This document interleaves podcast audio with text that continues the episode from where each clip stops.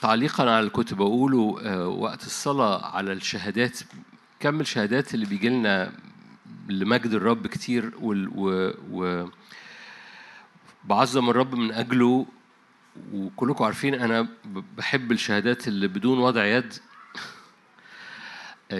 كتير، لكن زي ما يكون الرب موبخني وفي الأغلب من أول السنة الجاية هنبتدي نبقى بنقول الشهادات حتى اللي بوضع يد، لأنه جوايا غيرة على الآيات والعجائب في بلدنا، وغيرة على إعلان الآيات والعجائب اللي بتحصل بالفعل.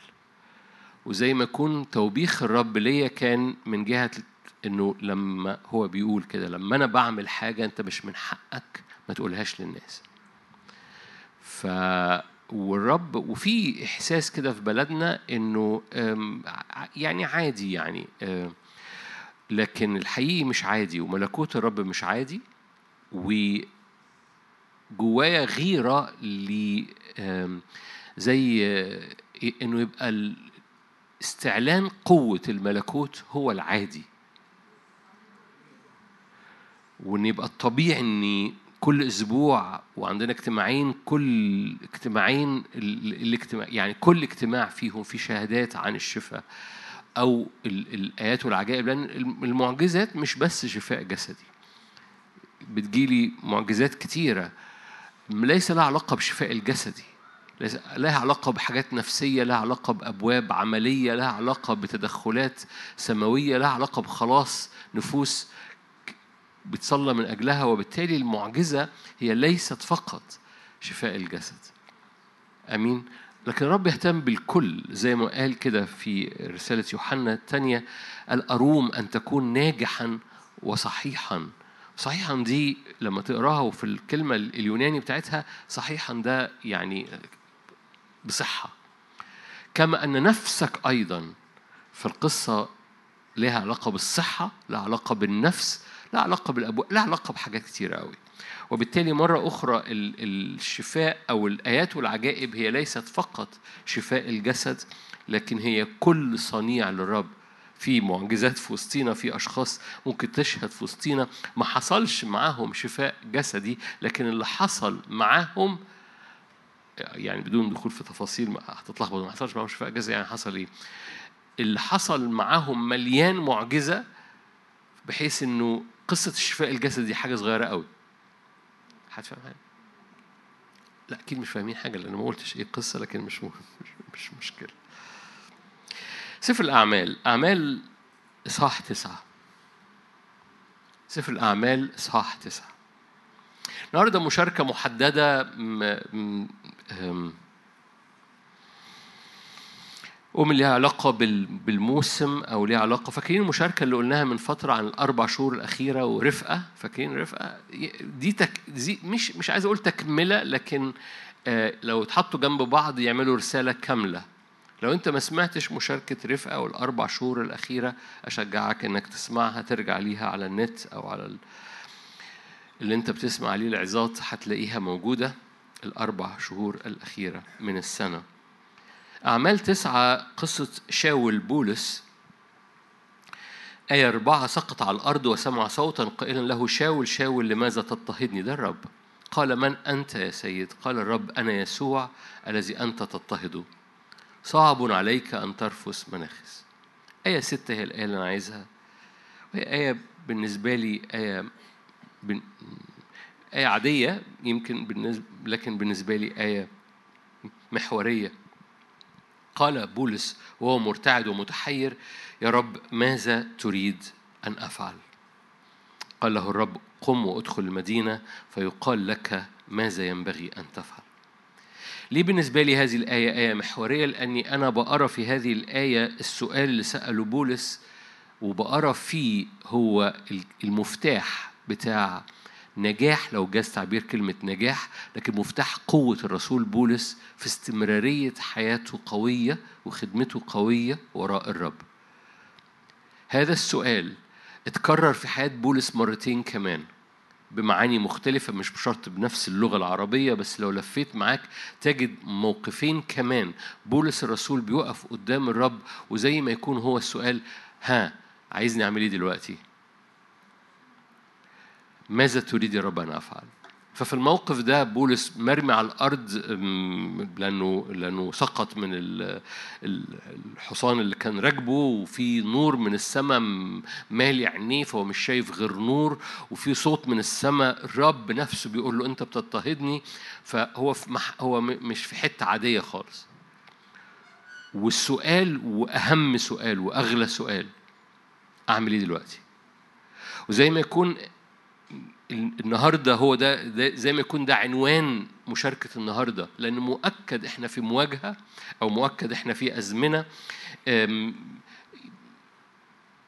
محتاجين نسأل السؤال ده. أوكي إحنا في الأزمنة دي نعمل إيه بقى دلوقتي؟ ماذا تريد يا رب أن أفعل؟ ده أغلى سؤال ممكن تسأله للرب، وده من الأسئلة اللذيذة بالنسبة لي برضو، لأنه عمرك ما هتسأل هذا السؤال والرب مش هيجاوبك.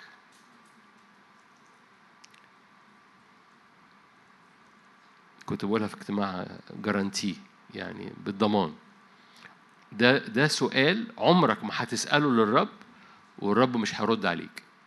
تقول لا أنا سألت ربنا أسئلة كتيرة قبل كده وما ردش عليا. تقول له إيه أسألك؟ تقول إيه السؤال اللي سألته؟ سألته اتجوز ماجدة ولا منى؟ ما ردش عليا. عمره هيرد عليك. ففي أسئلة مش هرد عليك فيها، في أسئلة هرد عليك طوالي إنستنت. يعني ماذا تريد يا رب أن أفعل؟ صدقني هتسمع وغلاوتك هتنفس. ده حتى وانت في وسط الناس، في وسط الجموع، وفي وسط الزحمة، وفي وسط ميدان التحرير، لو سألته ماذا تريد يا رب أن أفعل هتسمع، لأن ده من الأسئلة اللي الرب يجيب عليها طوالي. ده من الأسئلة اللي الرب يريد أن يجيب عليها. دي من الأسئلة اللي الرب يريدك أن تسمع إجابتها طوالي. أول ما سألوا ماذا تريد الرب أن تفعل؟ قالوا أوكي قم الآن وادخل المدينة فيقال لك ماذا ينبغي أن تفعل. فالرجال اللي كانوا معاه أخذوه وأدخلوه المدينة. كلكم عارفين القصة. وجاله حنانيا وصلى معاه، وقعت القشور، واداله التكليف الإلهي على حياته كرسول. أحد الحاجات الرب يعملها في هذا الزمن، ليه إحنا محتاجين نسأل الرب نعمل إيه بقى دلوقتي؟ لأنه الرب يريد أن يطلع في حياتك تدبير مختلف لحياتك. يعني إيه تدبير؟ هي كلمة روحية أو كلمة كتابية، يعني زقاق، ودي كلمة كتابية أخرى باللغة العادية بتاعتنا. الرب يرتب حياتك بطريقة مختلفة، ويرتب حياتك على صوته، ويرتب حياتك.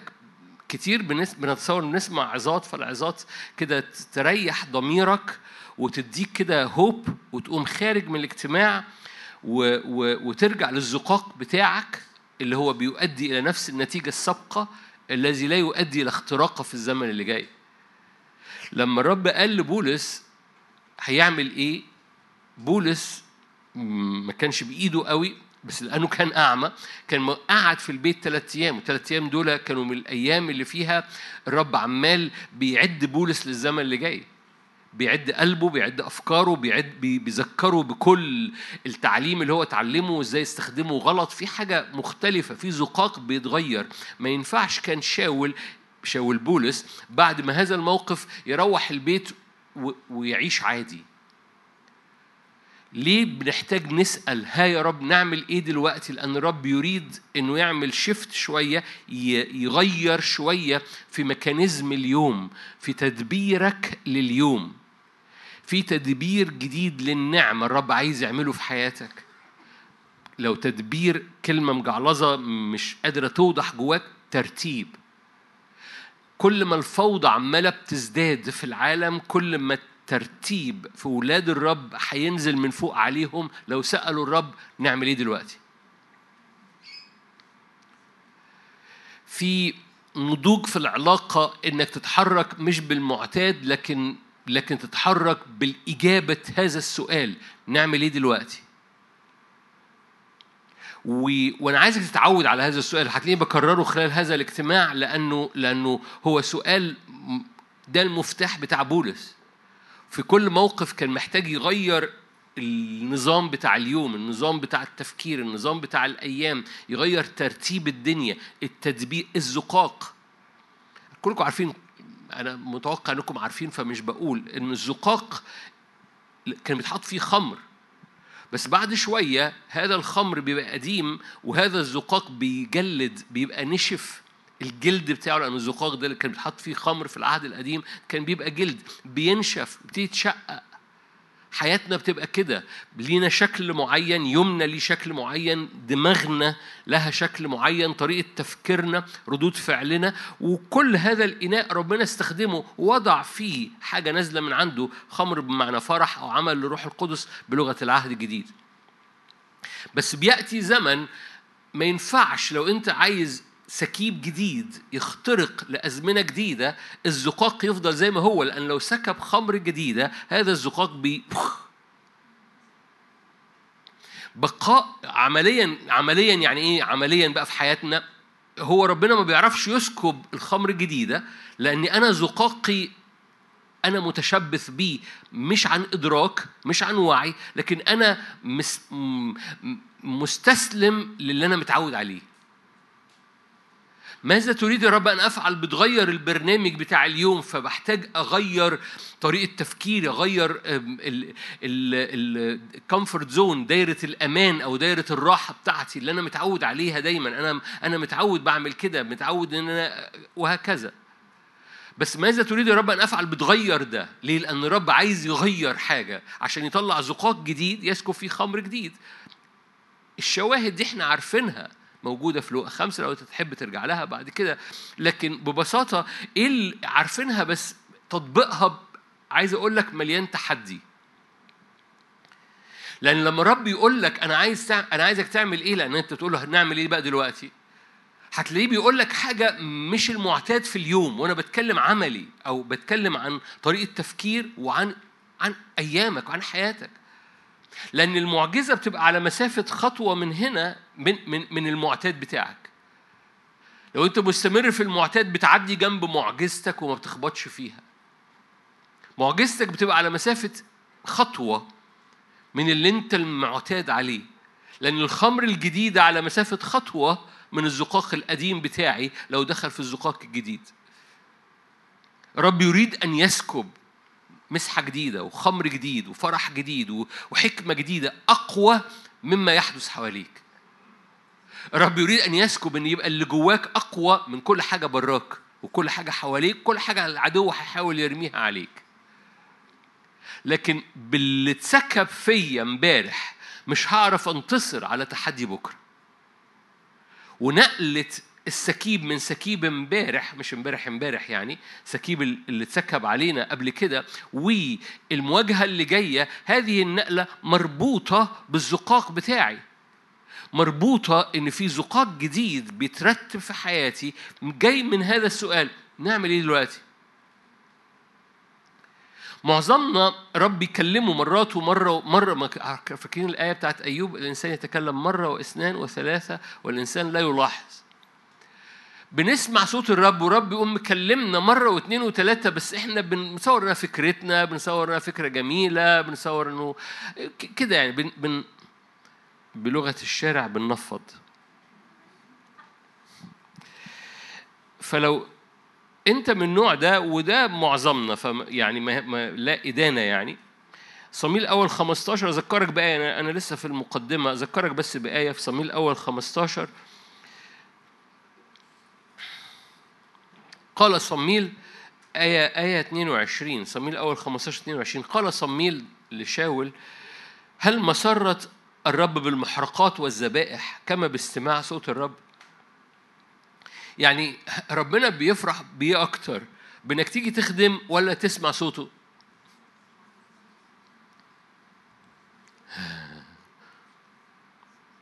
سؤال قوي جدا. يعني أنا راح أخدم، أكيد ده حاجة تسر ربنا. هل مسرت الرب أنك تقدم ذبايح ولا تسمع صوته؟ تسمع صوته. مش معنى كده ما تخدمش، بس معنى كده الأولوية في قلب الرب سماع الصوت. يا فرحتي أنك بتخدم بدون صوت، أو بتخدم بالكونتكست بقى اللي احنا بنتكلم عليه ده، بتخدم بدون ما تسمع فريش هو بيقول إيه دلوقتي، نعمل إيه دلوقتي. بحب أقول هذه القصة، وهي قصة يعني تخض شوية أو قصة كتابية، بس اللي أنا هضيفه عليها أو اللي أنا هسألك فيها يمكن مش معتاد ويخضك. الرب قال لإبرام روح اذهب اذبح ابنك حبيبك وحيدك إسحاق، قدموا لي محرقة، فأخذ هذا الابن وطلع على الجبل وربط الولد وماشي. بس في صوت جديد، لو ما كانش إبرام، وده افتراض، لو ما كانش إبرام عنده آخر صوت نازل من السماء كان زمان إسحاق مات،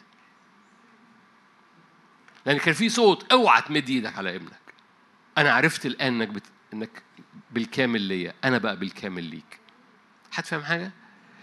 سؤالك المتجدد نعمل إيه دلوقتي، اللي بيؤدي إلى أكشن متجدد، مش المعتاد، مش القالب، مش الزقاق اللي جلد وبقى ناشف وجلده بقى ناشف وبيطقطق، بس انا اتعودت عليه وهو ده اللي خدته، ده نظامي، دي حياتي، دي دماغي.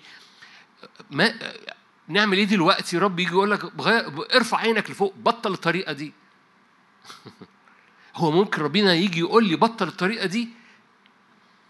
في 3 هزوا راسهم كلنا، يس بطل تفكير بالطريقه دي، يس اديني بالليل لما تروح من الشغل، يس طب يعني كده اهو كده هياخد كل ليله، نو بكره اساله ماذا تريد ان نعمل ايه دلوقتي. يمكن بكره هيقول لك اقعد مع العيله، اقعد العب مع ولادك، لانه ماذا تريد يا رب ان يفعل بي بعد كشر لما قلت الجمله الفاضيه دي، انا اسف. محتاجين تيجوا تقفوا جنبي في بعض الأحيان، تبصوا على وشوشكم عشان تعرفوا الإيمان اللي أنا بمر بيه. قال صموئيل هل مسارة الرب من الحرقات أو الذبائح كما باستماع صوت الرب، وهذا الاستماع أفضل من الذبيحة، الإصغاء أفضل من شحم الكباش. يعني إنك تسمع أفضل من إنك تقدم شحم الكباش، ده يعني أغلى ذبيحة ممكن تقدمها، أثمن ذبيحة ممكن ترفعها للرب، الإصغاء أفضل من شحم الكباش. بس الآن وراها بقى تخد، لو أنت ما عملتش اسمه تمرد، لو أنت ما تنقلتش من الزقاق القديم للزقاق الجديد عشان رب يسكب خمر جديدة، بتفتح نفسك لكونفيوجن اسمه عرافة. ففجأة تلاقي الدنيا متلخبطة، طب ده أنا ابن ربنا وجوايا حاجة من ربنا وكل حاجة، بس أنا مش بتحرك كارنت، مش بتحرك بآخر الأخبار بتاعت السماء على حياتي، مش بتحرك بآخر شكل الرب عايز يطلعه فيه. مظبوطة دي؟ مش متحرك بآخر شكل الرب عايز يطلعه فيكي. تعملي إيه لو سألتي الرب وقلت له يا رب نعمل إيه دلوقتي؟ الرب يقولك افرحي.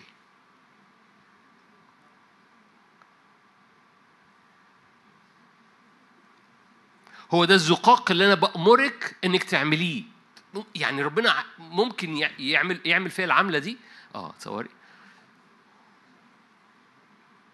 لأن الفرح أنتوا عارفين ده قرار، الفرح ده عينين مش شايفة غير يسوع، الفرح ملوش دعوة بالسعادة، الفرح ده شيء داخلي جميل من عمل الروح القدس، لأن من ثمار الروح القدس فرح، وملكوت الرب بر وسلام وفرح في الروح القدس، ده من ثمار الروح القدس. فالرب يقول أنا بطلع، أنا عايز الزقاق الجديد بتاعك أو بتاعك فرحان. والتمرد يعني قلت أفرح على إيه؟ ده اسمه تمرد، بيفتح على حياتك حاجة اسمها تشويش عرافة، أرواح شريرة. وفجأة عشان ما فرحتش وخدت قرار أوكي أنا هرفع عيني وهبتهج بإلهي وهثبت قلبي وهبطل طريقة التفكير اللي بتخليني وشي كده عامل كده، هبطل طريقة التفكير دي. ليه؟ لأن ده مربوط كل ده زقاق، كل عمال بيقولك ده زقاق، ده طريقة تفكير، ده دماغ بتفكر بطريقة معينة، ده عينين بص على حاجة معينة، ورب يجي يقولك هنعمل إيه؟ افرح. فالرب يقوم ناقل عينك وناقل تفكيرك. ولو ما اتنقلتش انت بالزقاق، هقول لك هيساعدك، هو بيساعدك، لانه لو انت ابتديت تتحرك في الزقاق الجديد اللي هو بياخدك ليه، هو بيسكب نعمه فتجد نعمه.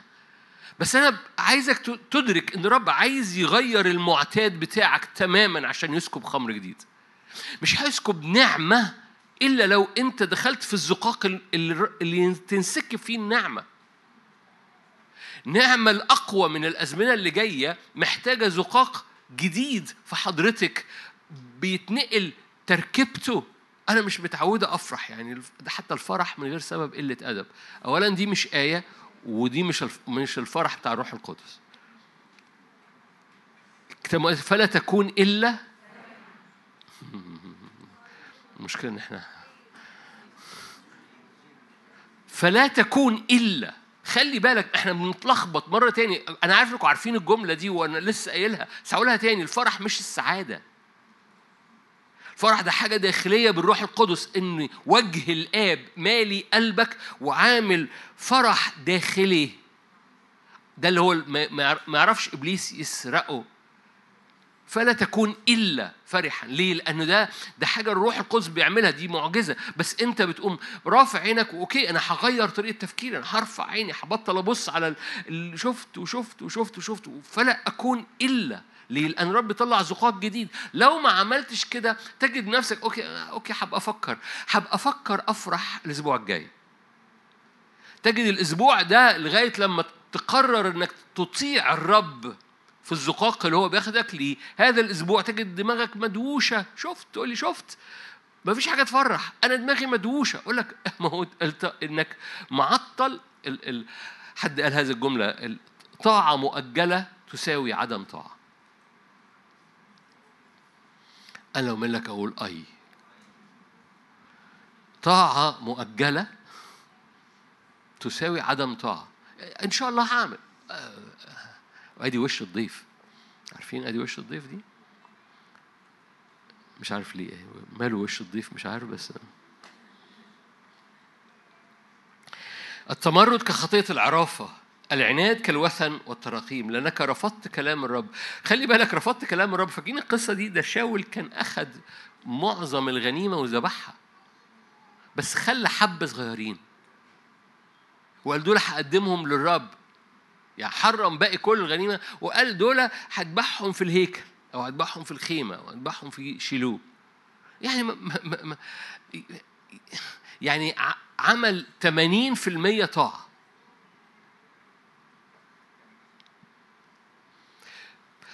ليه بعمل المقدمة دي؟ كل ده كان مقدمة. ليه بعمل هذه المقدمة؟ عشان أشجعك إنه هنعمل إيه دلوقتي يا رب؟ let's go. يعني جول أن الرب عايز يعمل في حياتك وفي حياتك وفي قلبك وفي نفسيتك إعداد مختلف عن اللي أنت متصوره، ليعدك للزمن اللي جاي مهما كان أبوابك، نفسيتك، ذهنك فيها مسكوب عليها أكتر بكتير قوة ومسحة وفرح وملكوت الرب من أي حاجة تانية هتترمي عليك.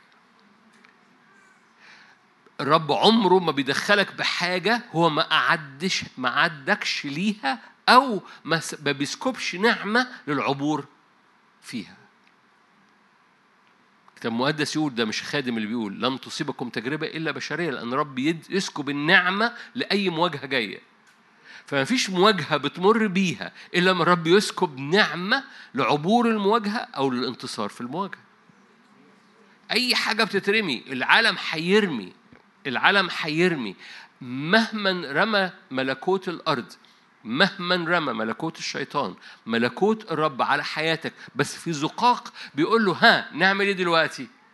أغلى سؤال هتسأله، وأول ما تطيع الاستماع أفضل من شحم الكباش. وهتفاجأ بيقول لك ايه، زي ما قلت لك تفاجأ، افرح. هتفاجأ في بعض الأحيان في قصص كتيرة عن رفع اليد في وسط الشغل أو في وسط الشارع وحاجات كتيرة قوي زي كده، ونتائج ده إزاي ده حصل عمل معجزة. أوكي،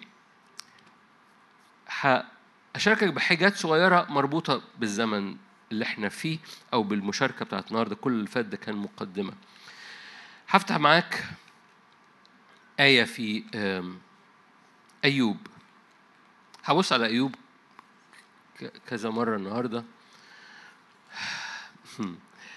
أيوب 41.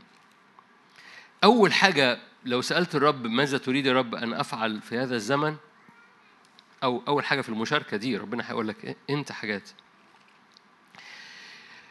في إدراك لمحاولة لخنق صوت الإيمان في حياتك. وربي لو سألته عايزني أعمل إيه دلوقتي هيقول لك كده، إدرك إن في محاولة إنك ما تطلعش صوت إيمان. إدرك إن في هجمة لخنق صوتك وخنق حركة الإيمان في حياتك. إدرك إن في محاولة لخنق إنك تطلع صوت إيماني وتطلع فعل إيماني، فبتتحرك في قالب محدود من الحركة أو قالب قديم من الحركة معتاد، برغم أن الرب بيغامر بيك تعال نمشي على المية، أو لو جاز التعبير عايزك تسمع الصوت الكرنت أو الصوت الطازة اللي لسه نازل من السماء اللي بيقولك تعال على المية.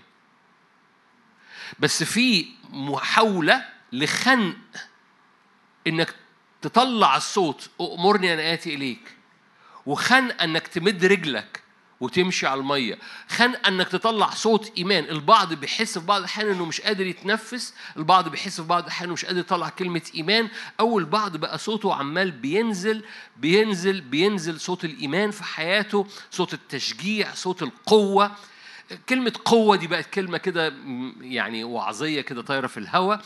كلمة آيات وعجائب بقت كلمة كلاشيه بلاستيك، كلمة إنه رخصت كل حاجة عشان توقفك عند حتة، عارف اللي هو لهم صورة التقوى، لكن الطيار القوة في قوة محاولة خنقه. اللي بيعمل كده معظمكم عارف المفروض هو أحد الأرواح الشريرة التي تدعى في الكتاب المقدس لوياثان. لوياثان في أيوب مذكور كأنه حيوان. ملحوظة صغيرة، معظم الحيوانات اللي ذكرها الرب لأيوب من إصحاح 38 لغاية إصحاح آخر 41، معظم هذه الحيوانات أو هذه الكائنات هي صور لأرواح معينة بتتحرك.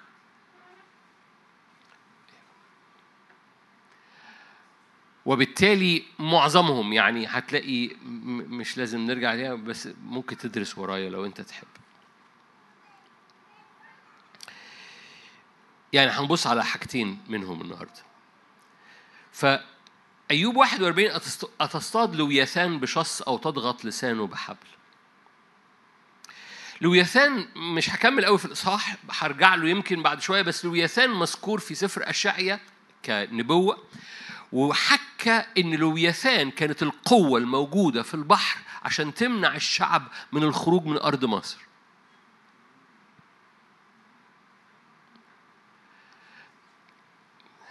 أوكي، والشكو شجعني جدا إني أفتح سفر المزامير،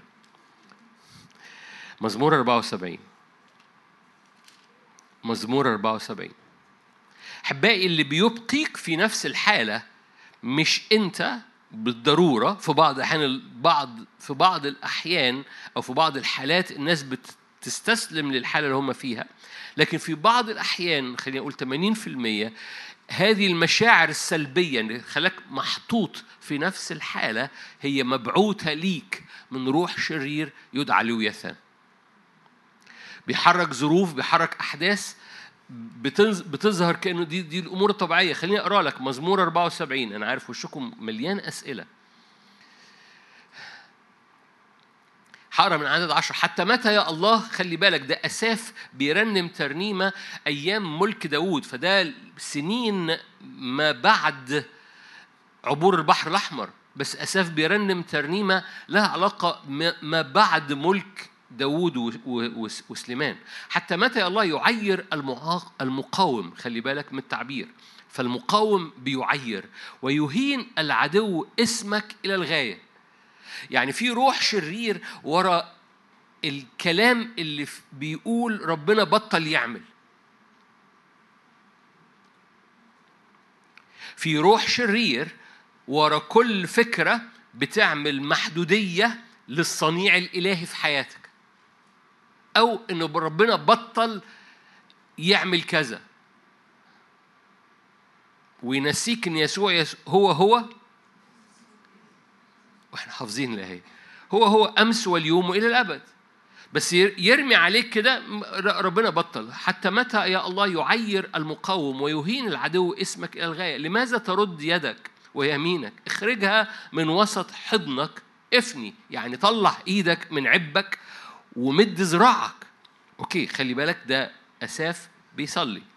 الله ملكي منذ القدم، فاعل الخلاص في وسط الأرض. بكي يقول له أو يذكر نفسه ويذكر الرب الصنيع الإلهي، أنت شققت البحر بقوتك. ده بيتكلم على إيه؟ البحر الأحمر. خلي بالك أساف بيرنم ما بعد سليمان، بيقول له أنت شققت البحر بقوتك، كسرت رؤوس التنانين على المياه. هو كان في تنانين في البحر الأحمر؟ عارفين التنين؟ كان في تنانين؟ ما كانش في تنانين، بس كان في أرواح تنانين. أوكي، جملة ممكن له، في أرواح، هذه الأرواح الشريرة أتريها هي القوة اللي حبس الشعب في الأرض، وهذه الأرواح قوية كالتنين، ما ينفعش غير أن الرب يطلع إيده من جبه ويمدها على البحر.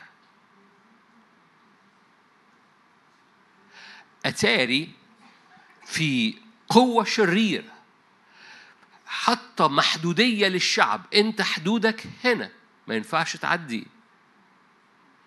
الشعب نفسه كان واقف بيقول إيه؟ فرعون ورانا والبحر قدامنا، نعمل إيه؟ هي دي الظروف. القصة دي مش الظروف، في قوة وراء الظروف. فبيقولوا أنت يا رب لما مديت إيدك، طلع إيدك من جبك وارفعها. ليه؟ أنت عملت كده في حاجة ما نقدرش عليها، اسمها التنانين التي في البحر. أنت شقيت البحر بقوتك. أتاري البحر ما كانش إعاقة عملية، ما كانش إعاقة ظروف. حاجات كتيرة بنسميها ظروف، ورب مستني إنك ترفع ايدك لفوق وتقول له اعمل ايه دلوقتي، ورب يديك مفتاح التنين اللي قدامك ده يتقطع راسه ازاي.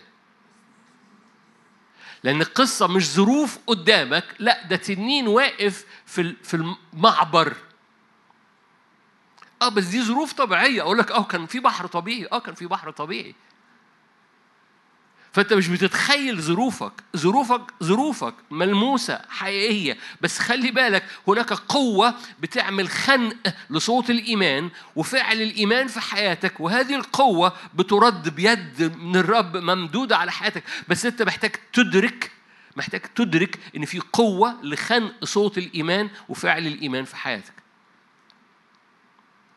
ما أعرفش عنك، لكن لو أنت بتتابع هذه الخدمة أكيد سمعتني بقول هذه الجملة. أول ما بعرف إبليس عايز يعمل إيه بطلع الصعيدي بتاعي، اللي هو يعمل عكس اللي إبليس عايز يعمله.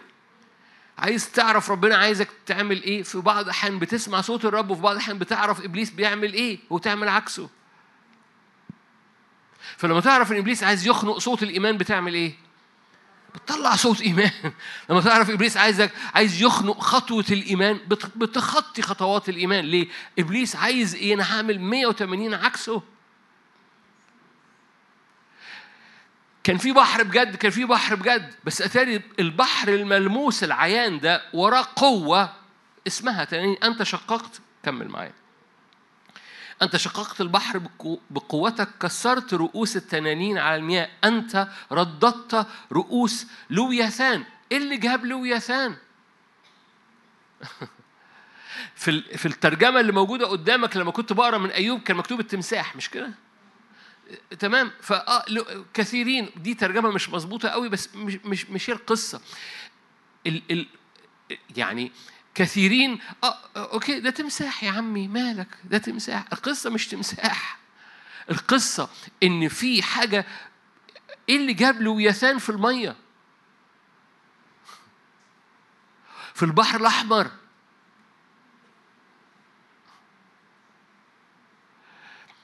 هذا الكائن، كائن روحي. اوكي ما زال وشكم مش عاجبني. عاجبني انا يعني. اشعياء 37، بلاش مش 37، بلاش 37.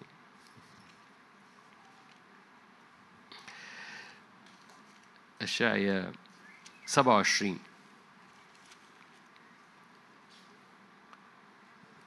اشعياء 27 آية 1.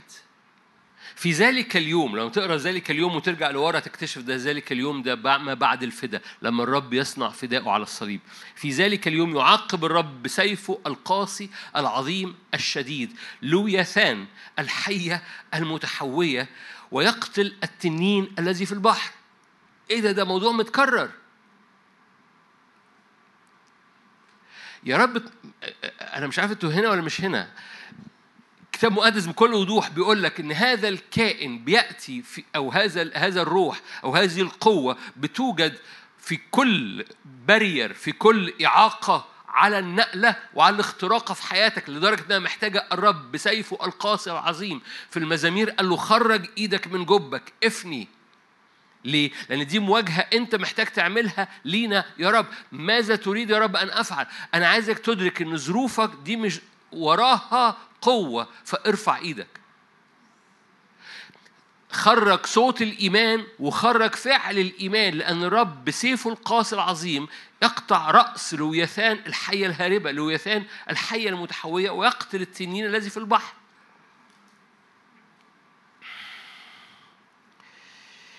كل تخويف، كل عدم حركة، كل عدم قدرة إنك تاخد خطوات، ارفع إيدك وادرك إنه ورا التخويف، ورا العيان اللي بيخوفك، ورا الحاجة اللي قدامك تقول لي اهي ده واقع اهو ملموس اهو، ما تقوليش حاجة روحية، ده الواقع. أقول لك البحر كان بحر واقع، فرعون غرق فيه، ده عيان. ما تقولي ده العيان اهو، اقول لك بس كل عيان بيؤدي الى تخويف، توقف، مش قادر تطلع صوت. اعرف ان وراه لوياثان، فادرك محاوله خنق صوتك وخنق تقدمك، وارفع ايدك وشوف يد الرب تتمد على المواجهه اللي قدامك. لو سالته يا رب نعمل ايه بقى دلوقتي، هيقول لك ادرك إن اللي أنت شايفه وبتقول عليه دي ظروف، وده الحياة، وده الواقع. أنت محتاج ترى لوياثان اللي وراه وترفع إيدك عشان أنا مد إيدي.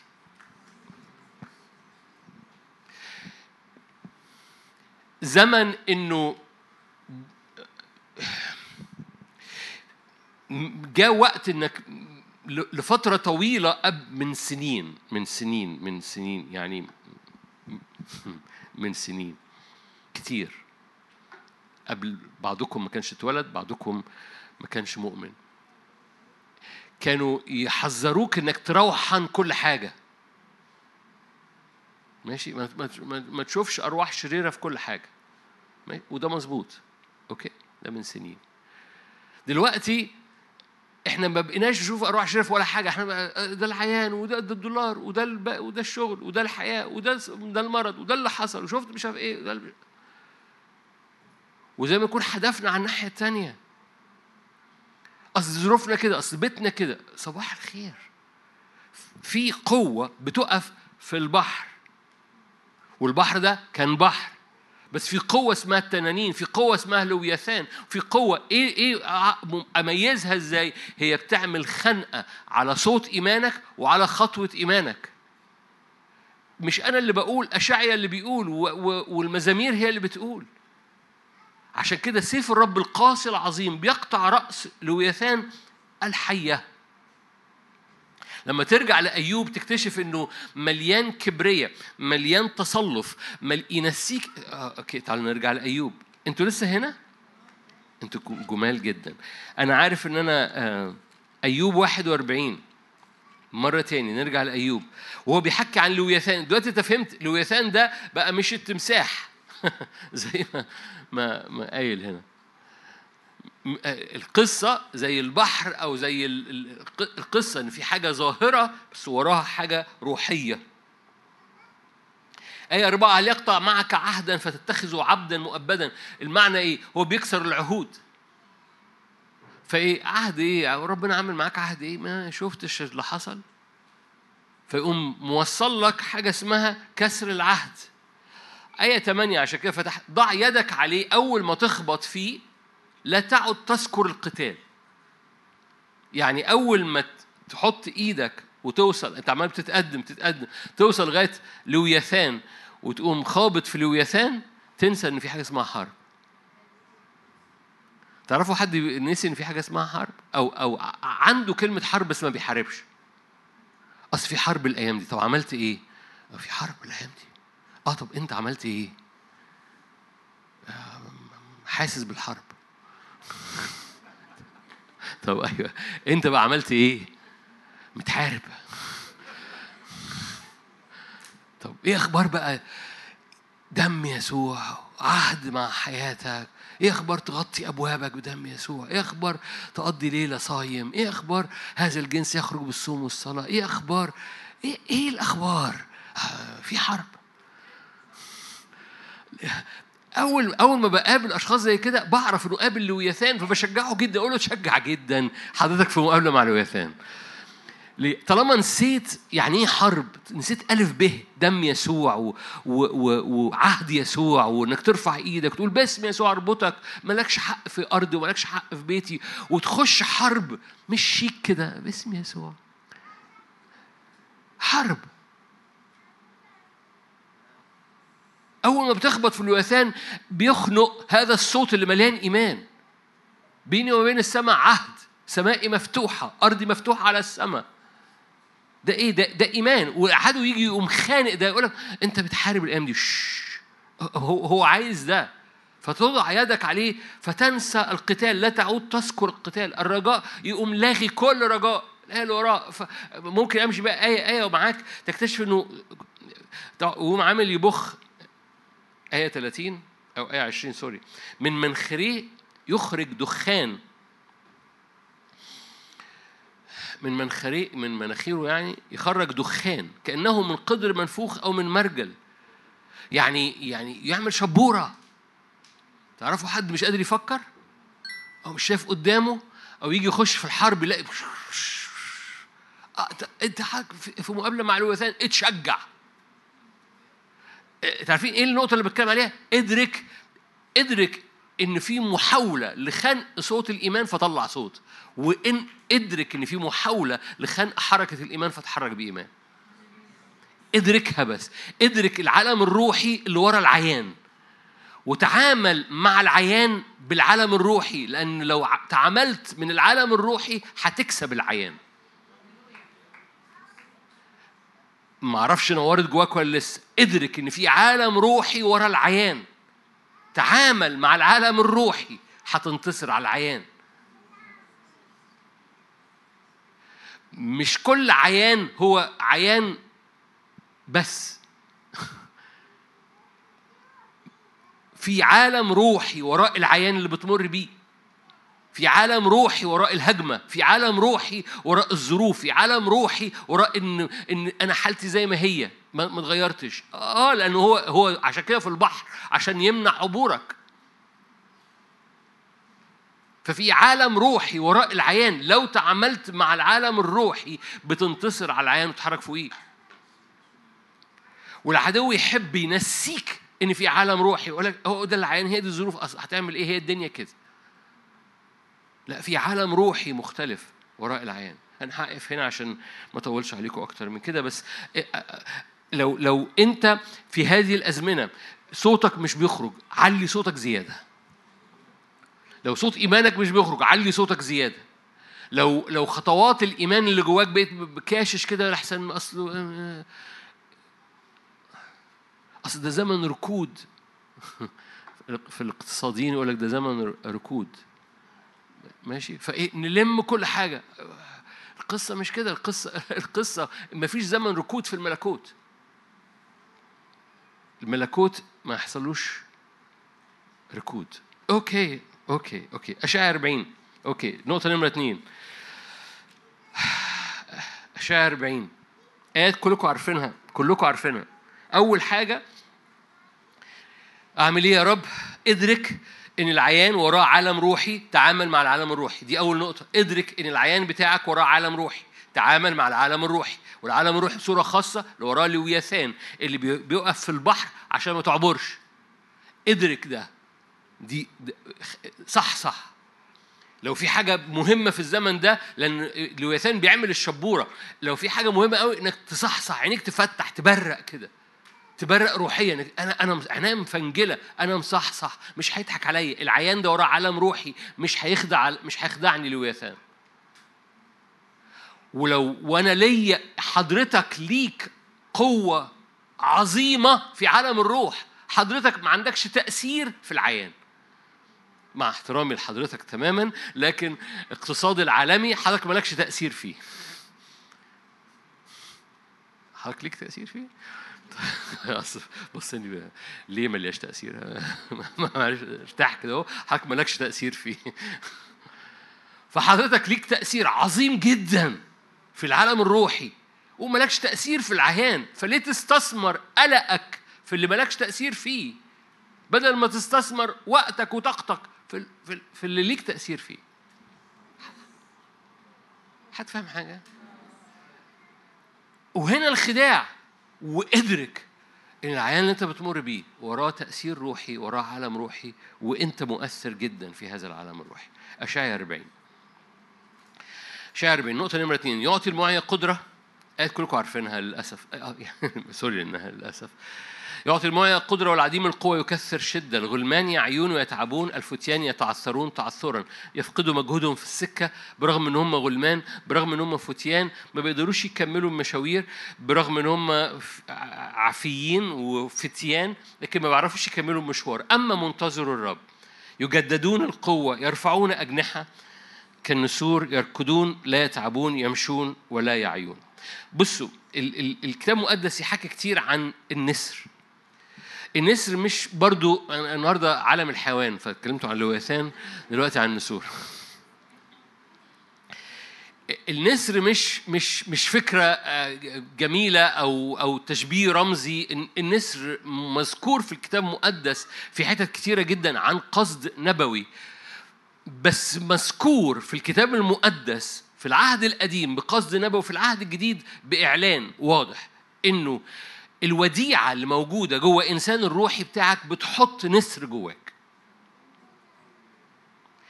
إنسان الروح بتاعك أحد إمكانياته بتعبير حسقيال واحد، كلكم عارفين أنا بحاول أوفر وقت عشان الاجتماع. في حسقيال واحد، في الكائنات الروحية دي اللي هي بتوجد جواك وانت بتعبد الرب وانت قدام الرب، اللي هي موجودة في إنسان الروح اللي هو في أفسس 3، لها أوجه. يعني إيه أوجه؟ يعني إمكانيات. لما تحتاج هذا الوجه، هذا الوجه بيخرج.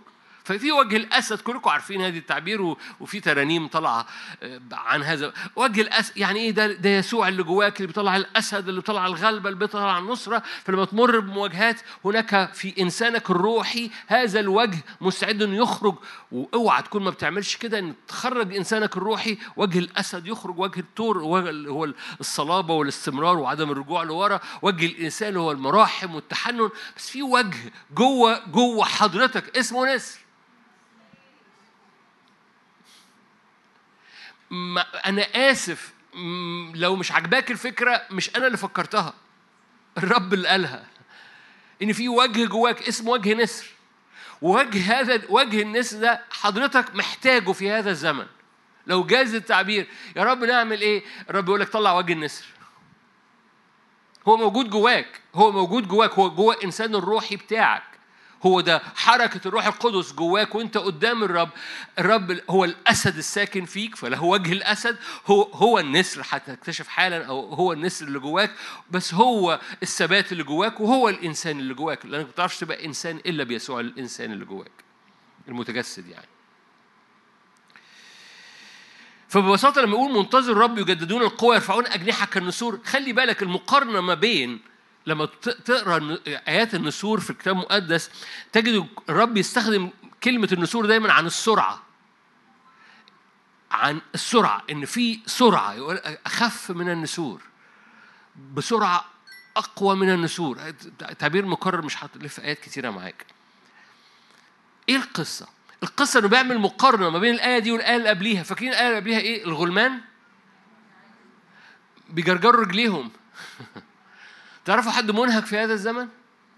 تعرفوا حد برغم إنه ما بيبذلش مجهود جسدي لكن منهك؟ 3 بس والباقيين ملايكة حبايبي. القصة إيه؟ إن الجو محمل بحاجات، الجو محمل بمسؤوليات، الجو محمل بأفكار، الجو محمل بالقوة النفسية. حتى لو أنت ما عندكش أي مسؤولية تقول لي أنا عم شاب، هم اللي بيشتغلوا، هم اللي بيجيبوا الفلوس، أنا ملاش دعوة. حتى لو أنت كده، في حاجة محملة في الجو. فالغلمان بيعيون ويتعبون، والفتيان يتعثرون تعثرا. في المقابل في حد بيفرد النسر. عارفين النسر بيتحرك إزاي؟ سفر الأمثال يقولك طريق النسر فين؟ في السماويات. طريق النسر ما بيلعبش تحت، النسر بيقف في حتة. هرجع لك لأيوب النهارده، قلت لك عالم الحيوان. النسر بيقف، النسر بيعمل بيته ويقف في جبل عالي وما يتحركش، ما يتحركش. تقول لي طب هو جاع، ما يتحركش، هو مستني لما الريح تبقى مظبوطة عشان لما يفرد جناح والريح تشيله. عمرك ما تلاقي نسر بيرفرف، عمرك ما تلاقي نسر بيرفرف. واضح انها معلومة جديدة، قلت لك عالم الحيوان. عمرك ما تلاقي نسر عمال بيعمل كده. النسر بيقف فوق الجبل مجرد يعمل كده اهو، والريح تقوم، تلاقي النسر بيتحرك، بيحرك الدفة بتاعت جناحاته مع الريح عشان يوصل اللي هو عايز يوصل له. فبيتحرك من قمة لقمة محمول بريح، هو بس بيفرد جناحاته. مش عاجبك الكلام؟ أيوب 39، أنتوا هنا؟ أيوب 39 آية 26. قلت لكم الآيات دي كلها مليانة حيوانات، بس هو الرب عمال بيشاور على حاجة روحية. عشان كده الفهم الروحي لكتاب مقدس مش الفهم الحرفي يا إخواتي اللي بيحبوا يعلمونا عن تفسير كتاب مقدس بلغة حرفية. من فهمك يستقل العقاب. العقاب ده العقاب اللي هو الصقر، الصقر وينشر جناحيه نحو الجنوب. مكتوبة هنا إيه؟ برضو هو ده الصقر. أو بأمرك يحلق النسر ويعلي وكره، البيت بتاعه، يسكن الصخر، يبيت على سن، على حافة الصخر والمعقل، من هناك يتحسس. في الأصل العبري يتحسس الفريسة، أو من هناك هو باصص كده يبص على الفريسة، تبصر عيناه من بعيد. وهقول لك آية 30 دي حالا. النسر بيصطاد إزاي؟ النسر بيقعد فوق لغاية لما الريح تهب، وأول ما يرى الفريسة، لأنه هقول لك حالا برضو آية كتاب مقدس في العهد الجديد جايبها، أول ما يرى الفريسة يوم متحرك عشان يتحرك فوقيها، وأول ما يوصل فوقيها بيعمل حاجة غريبة قوي، بيطلع صوت حاد جدا، صوت حاد جدا، لدرجة إنه يقول لك الصوت بتاع الغراب أو النسر، هذا الصوت يشل الفريسة، فما بتحركش، هو فوق والفريسة تحت. يعني ممكن تطلع تجري، بس بيحصل رعب أو الصوت ده. بالمناسبة الكتاب المقدس كله متربط في بعض. 4 أنهار بتاعت عدن، منها نهر حداقل كلمة حداقل هو دجلة النهاردة. كلمة حداقل يعني صوت حاد، والمفسرين المصحصحين يقول لك ده زي صوت النسر، صوت حاد. ففي نهر خارج اسمه صوت حاد زي صوت النسر، يقول لك ذاهب إلى أشور. أشور في العهد القديم مملكة إبليس. يقول لك في نهر خارج في عدن له صوت حاد رايح لمملكة إبليس. فالناس اللي بيطلع صوت حاد بيشل العدو. ليه؟ لأنه الحيات طعام النسور. أحلى لحمة للنسر تتاكل هو الحية.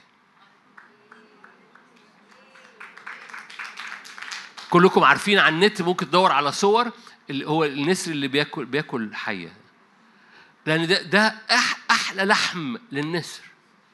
فإيه اللي بيحصل؟ النسر خلي بالك، أنا عمال بحكي ويقول لك الفريسة تحت، فأنت تقول لي طب ده هينزل تحت، هيطلع إزاي بقى من تحت؟ يقعد يرفرف. نو نو نو، وعشان كده هو بيحب الحيات، لأن الحيات بتبقى على الجبال برضو. فبيقوم مطلع الصوت بيشل الحية، الحية يقول لك تفضل تخشف في مكانها، فببساطة واخد الحية في بقه طالع تاني. رب بيقول لك طلع وجه النسر، إنه زمن النسر، لأنه منتظر الرب يجددون قوتهم يرفعون إيه؟ كالنسور. النسر بيعمل إيه؟ النسر عارف طريقه، طريقه فين؟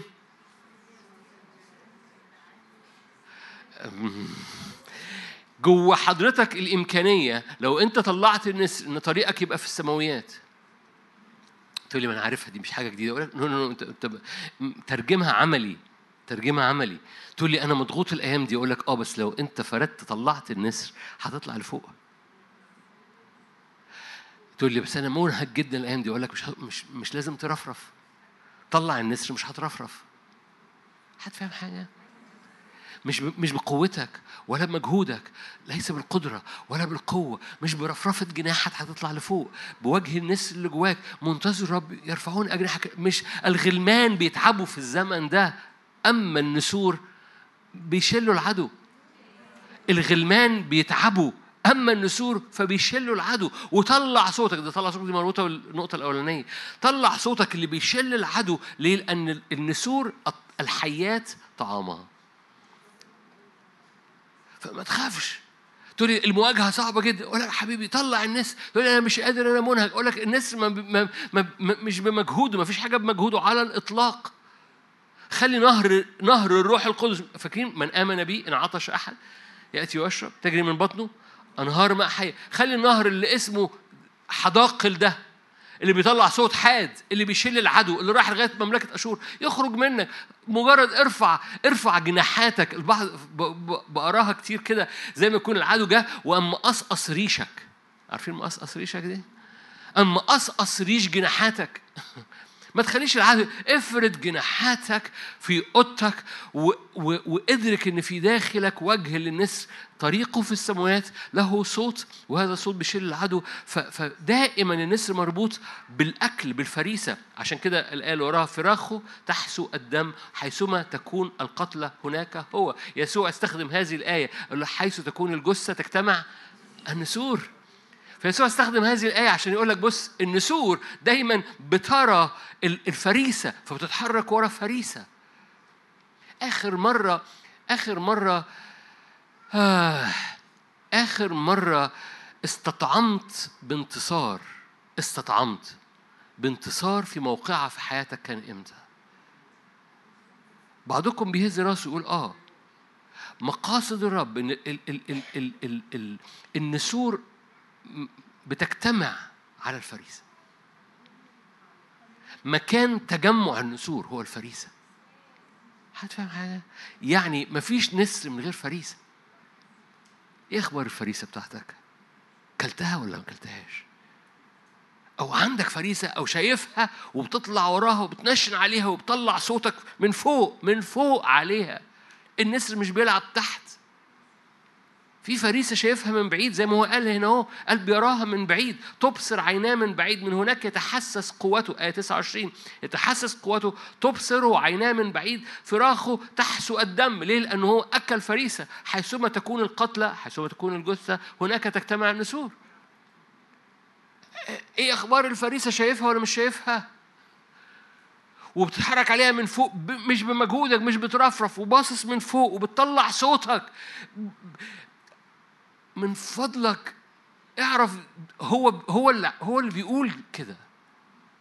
عايز اقول الايه وموقف نفسي، عشان كده اتلجلجت في الكلام. عايز اقول الايه، هقول الايه. التمرد كالعرافه، ما تتمردش على التكنولوجيا بتاعته. يعني اوكي، يعني فريق دي وعظه. نو يا حبيبي، مش وعظه. هو اللي بيقول مش انا اللي بقول. في فريسه للنسر، هو اللي بيقول مش انا اللي بقول. لو انت نسر يبقى ليك فريسه. ايه اخبار الفريسه؟ نو، ما تقوليش طب انا عارف الفريسه اوكي، بس يعني مش عايز اطلع صوت. اوكي، التمرد كالعرافه. لازم تطلع صوت، لازم تطلع صوت، لازم، ولازم يكون من فوق لأن طريقك في السماويات، ولازم تبقى شايف، ولازم تبقى مصحصح في الزمن ده. ما تخليش العدو يقوم باخخ شبورة. ما فيش فريسة يا عم، انت فاكر نفسك مين يا عم؟ ارجع، ده كلام فتلمسه تنسى القتال. فاكرين لوياثان؟ دي نقطة نمرة 1. نقطة نمرة 2، طلع النسر عشان الوقت. آخر حاجة، آخر نقطة، العنوان الكبير. نعمل ايه دلوقتي يا رب؟ اعمل ايه دلوقتي؟ ادرك نمره 1، ادرك ان العيان اللي انت بتمر بيه وراه عالم روحي. تعامل في العالم الروحي. نقطه نمره 2، طلع وجه النسر. نقطه نمره 3، ادرك انه من خلالك السماء بتتربط في الارض. ادرك ان من خلالك اللي بيحصل في السماء بيجي على الارض بالبلدي. ادرك ان قد اكمل دي في السماء، دورك انك تجيب قد اكمل دي للارض. ادرك انك موجود في الارض عشان تربط السماء بارضك.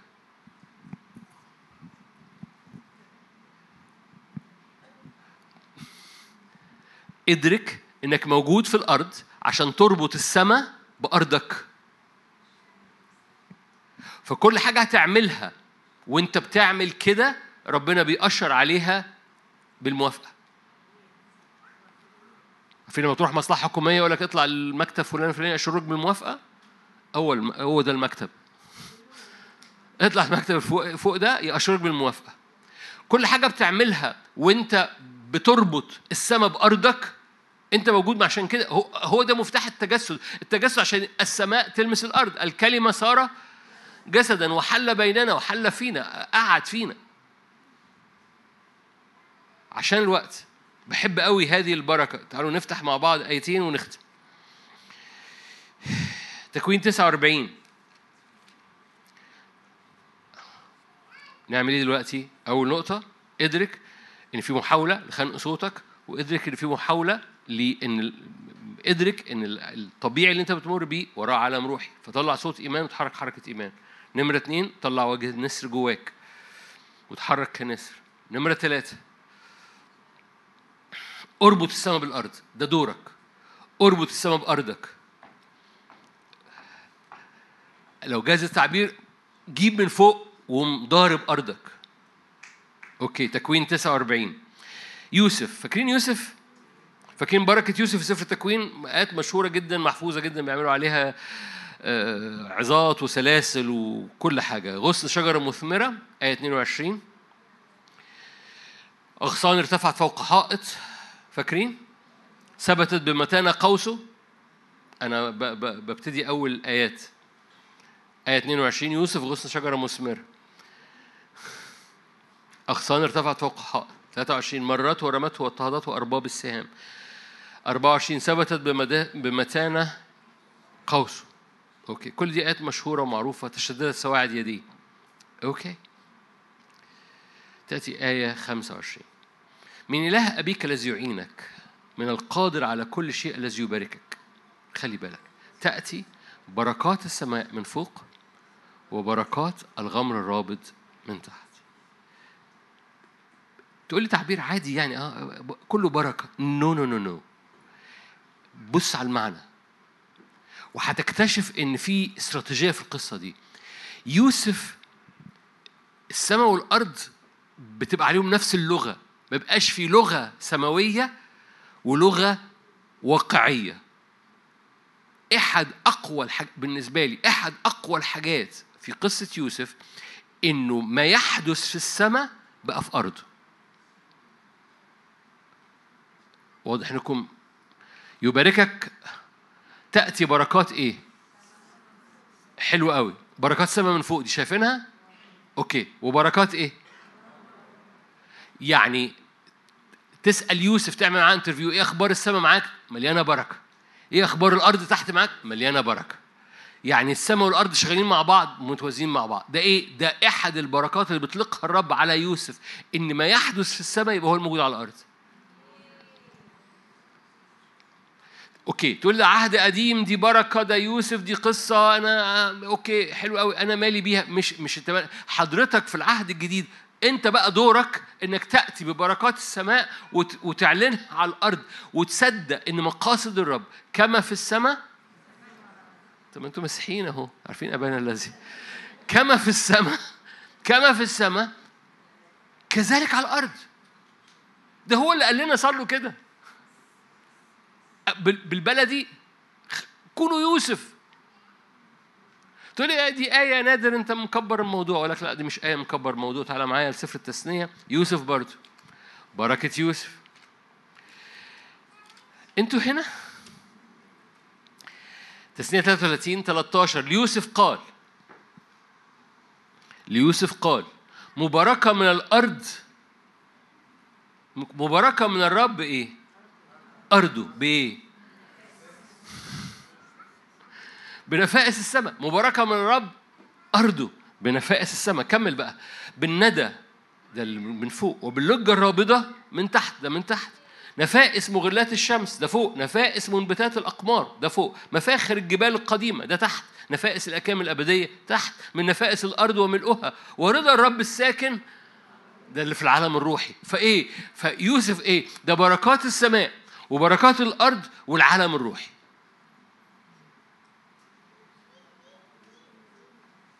في العهد الجديد، خلي بالك، في العهد الجديد ده دور حضرتك إنك مدرك إن ده قلب ربنا. تقول لي أنا جبت الآيات دي ليه؟ أنت جبت الآيات دي ليه يا نادر؟ أقول لك عشان تدرك قلب ربنا. قلب ربنا أنا عايز أرضك تبقى مثل السماء، لأنه هو قال لك صلي هكذا كما في السماء كذلك على الأرض. أوكي، خليني أقولها لك ببلدي، مش مقاصد الرب إن سماءك تكون سماء طبيعية، مقاصد الرب إن سماءك وأرضك يبقوا مفتوحين على عرش النعمة، واللي في السماء قد أكمل بيتم في أرضك بإيمان، كما في السماء كذلك على الأرض، وحضرتك بتجيبه. إيمانك تقول يعني إيه سماء؟ يعني خليني أقول جملة بايخة مش حرفية، سماءك، السماء بتاعتك مش مصرية، السماء بتاعتك ملكوتية. السماء بتاعتك مش سماء العيلة بتاعتك. عيلة حضرتك اسمها إيه؟ أنا دول أنا عيلة جد الله. أقول لك حلو قوي، السماء بتاعتك مش عيلة جد الله، السماء بتاعتك يسوع. لو حد هنا اسمه جد الله ربنا يباركك، أو من عيلة جد الله.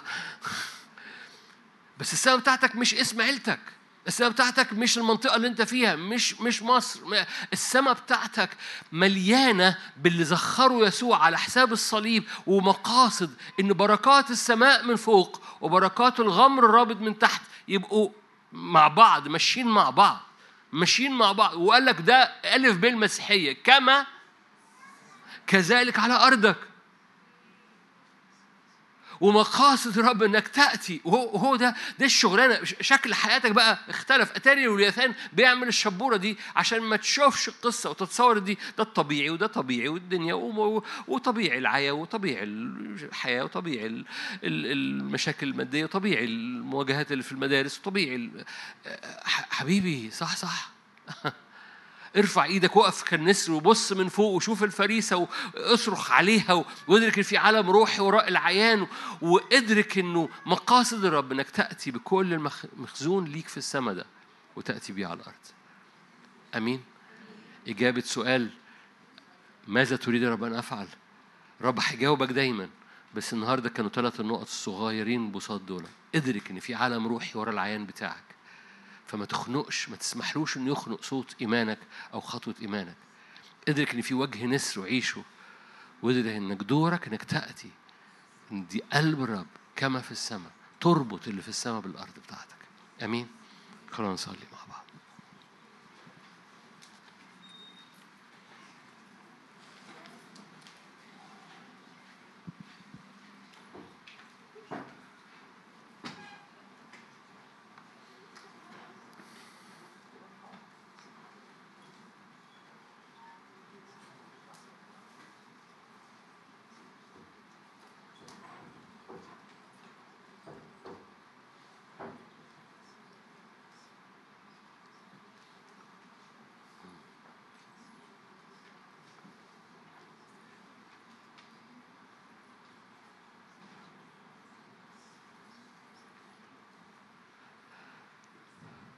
من يفصلك الآن، من يفصل روحك الآن، من يفصل النسر اللي جواك الآن إنه يرتفع لفوق.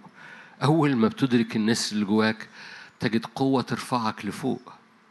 الغلمان بيعيوا، الفتيان بيتعثروا، أما منتظر الرب كالنسور في السرعة. قال حملتكم على أجنحة النسور، أتيت بكم إلي.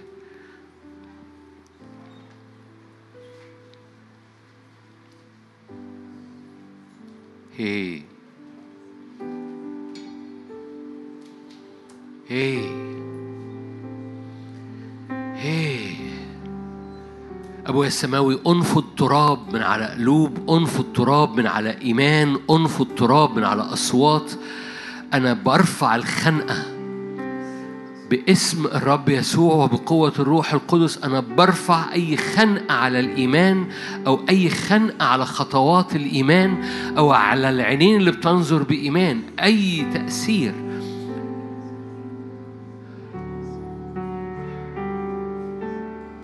أي صوت مخنوق، أي صوت إيمان اتخنق بسبب أحداث أو خبطات،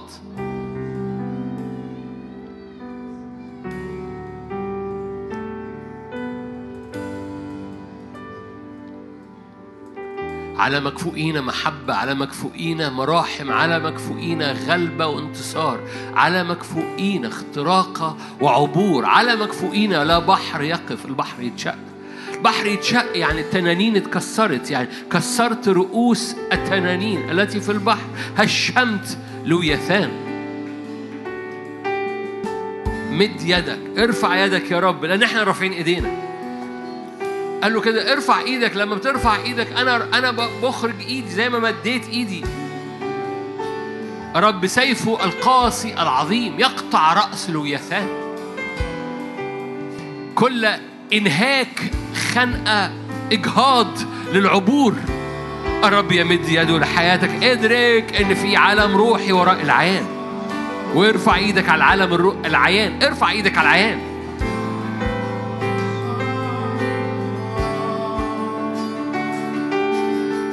هللويا. يد الرب، عهد الرب، دم الرب، خلاص الرب، فداء الرب. ارفع يدك بهذا الإيمان. فداء الرب علي، على بيتي، على أيامي، على مستقبلي، على أولادي. فداء الرب. الرب فادي العيان بتاعي، أنا بغطيه من عالم الروح. حضورك يا رب، دمك يا رب، فدائك يا رب، خلاصك يا رب. سيفك القاسي العظيم يقطع رأس الحية.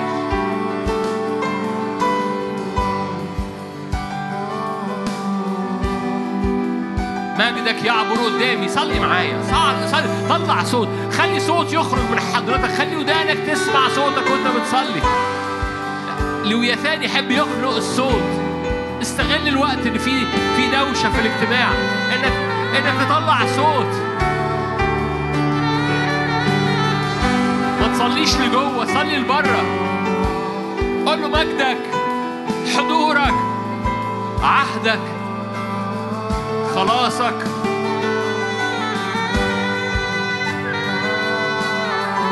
رب يحرق الملفات الخزي، رب يحرق ملفات الضعف بتاعتك بدم يسوع. فما تبصش لورا تقول لي بس انا مريت باوقات ضعف. رب يحرق هذه الملفات، بيحرقها بدمه، لا يعود لها ذكر. العدو المشتكي قد طرح. البعض محتاج يقول كده، قد طرح المشتكي عليا، قد طرح المشتكي عليا، أنا بعبر بإيمان لأن قد طرح المشتكي عليا، لن أستمر في نفس الحالة، لن أستمر في، أنا سأعبر البحر، سأعبر البحر على حساب الحية، سأعبر العيان على حساب الحية. قد طرح المشتكي عليا، قد طرح المشتكي عليا، هم غلبوه بدم الخروف. قد طرح المشتكي، كل ملفات اتحرقت، العدو لا يراها، الرب لا يراها، إبليس لا يراها، أنت لا تراها.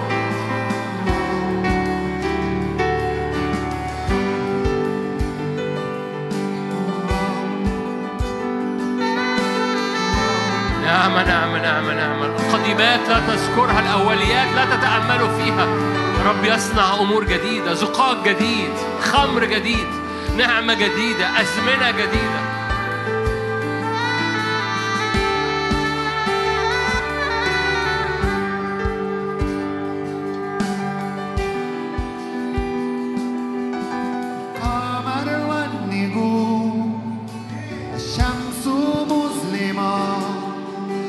Hallelujah.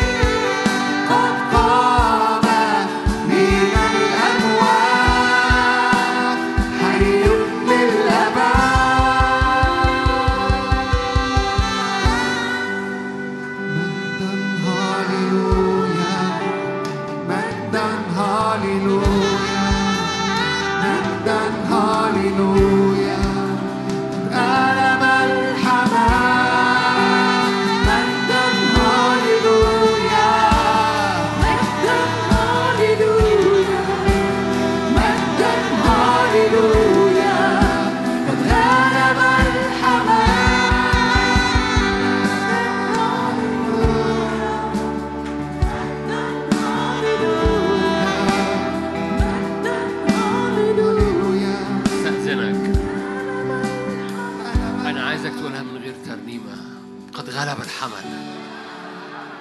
خلي ودانك تسمع صوتك على حياتك واعلن قد غلب الحمل. جواك كده ادرك مفيش حاجه تخنق هذا الصوت فيا، مفيش حاجه تخنق صوت الايمان انه يخرج من قلبي.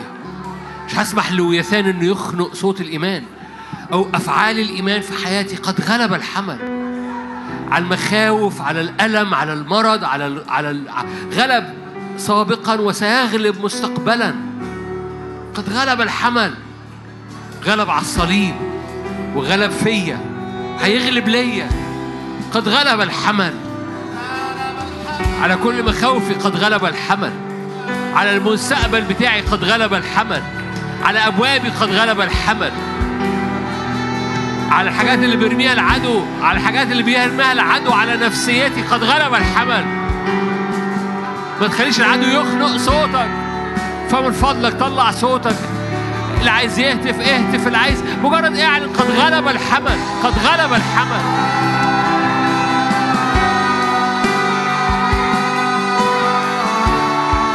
قد غلب الحمل على أي حاجة بيرميها العدو على حياتك. اعلن قد غلب الحمل.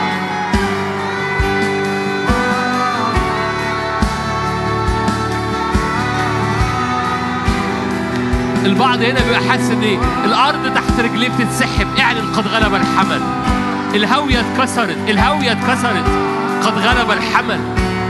لو الأرض بتتسحب من تحت رجليك اعلن قد غلب الحمل.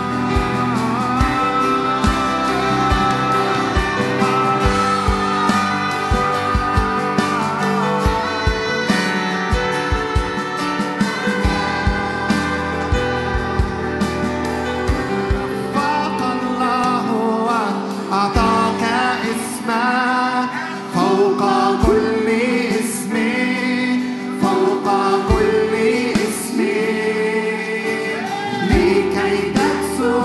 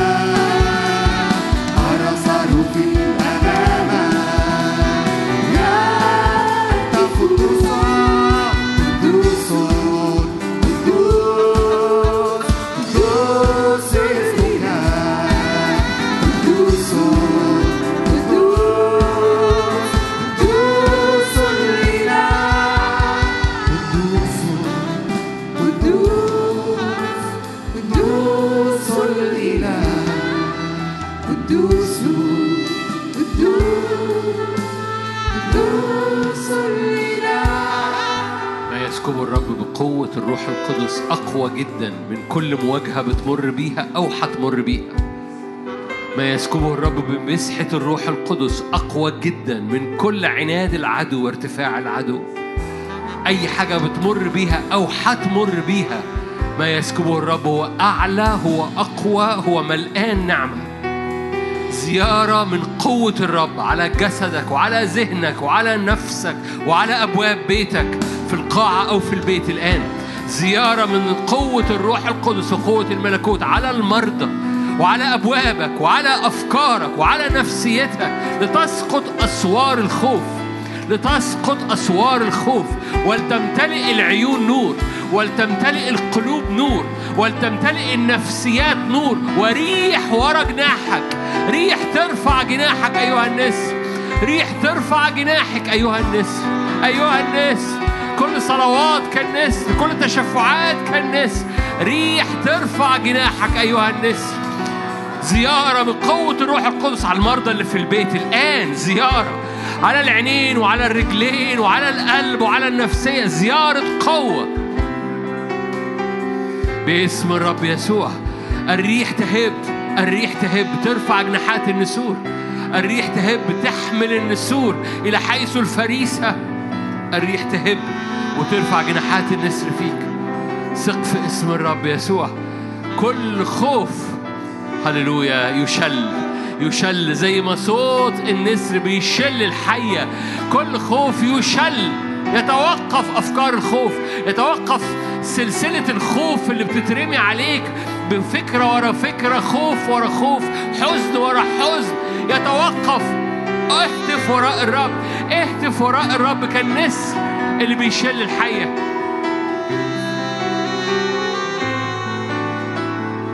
باسم يسوع، باسم يسوع، باسم يسوع، باسم يسوع، كل صور خوف ورا بعض، كل أمراض ورا بعض، كل أفكار خوف ورا بعض، كل صور سلبية ورا بعض.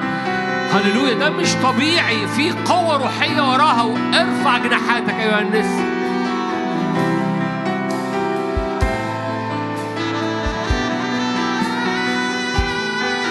باسم يسوع، أؤمن أؤمن صوابع إبليس تتحرق بدم يسوع، صوابع إبليس تتحرق بدم يسوع، أفكار إبليس تتحرق بدم يسوع، مشاعر والحاجات اللي رماها عدو الخير على قلبك تتحرق بدم يسوع، لا يعود لها ذكر.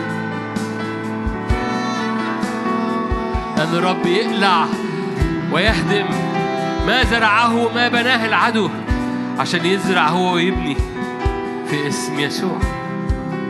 نعمة نعمة نعمة نعمة نعمة نعمة، تزداد النعمة جدا.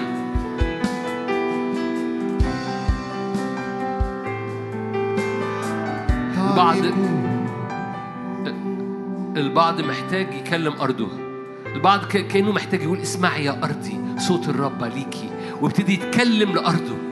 البعض محتاج يتكلم لأرضه، يقول لها كده اسمعي يا أرضي، اسمعي يا أرضي كلمة الرب ليكي، تكوني أرض بركة، تكوني أرض مثمرة، مش أرض حزن، مش أرض خوف، مش أرض شوك.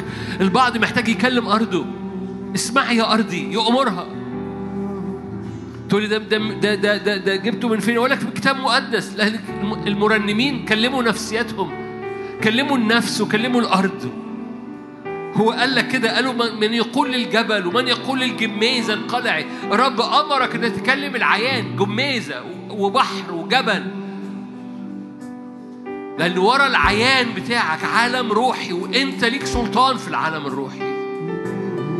فكلم أرضك، اسمعي يا أرضي كلمة الرب، اسمعي يا أرضي أمر الرب عليكي، تكوني أرض مثمرة، أرض بركة، أرض ما بتطلعش شوك. يمكن ما تعودتش تعمل كده، بس اقرأ كتاب مقدس. المرنم كلم نفسه، قال لماذا أنت يا نفسي منحنية فيا؟ ترجي الرب، ده بيكلم نفسه.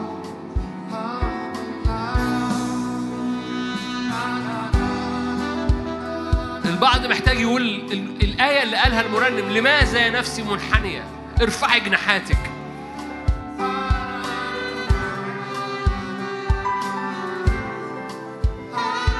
اسمعي يا أرضي كلمة الرب عليكي، اسمعي يا أرضي كلمة الرب عليكي، اسمعي يا أرضي كلمة الرب عليكي. أرضك دي تبقى ممكن أوضتك، أرضك دي تبقى خدمتك، أرضك دي عيلتك، أرضك دي يبقى شغلك. اسمعي يا أرضي كلمة الرب.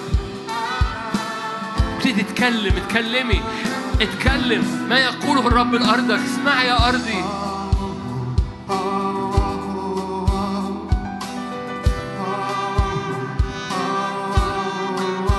ده دورك، ده دورك، انت موجود علشان تأتي بالسماء على الأرض وتخضع الأرض. اخضعوا الأرض. اسمع يا أرضي.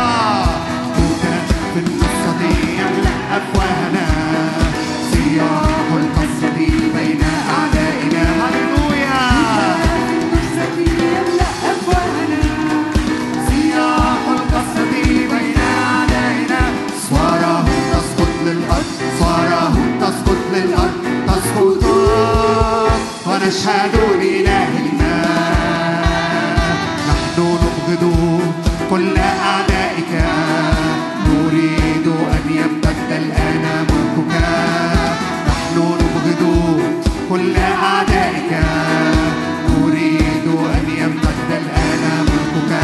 وراءك نفرج للحق، وراءك نفرج للحق، وراءك نسبح من كل قلب.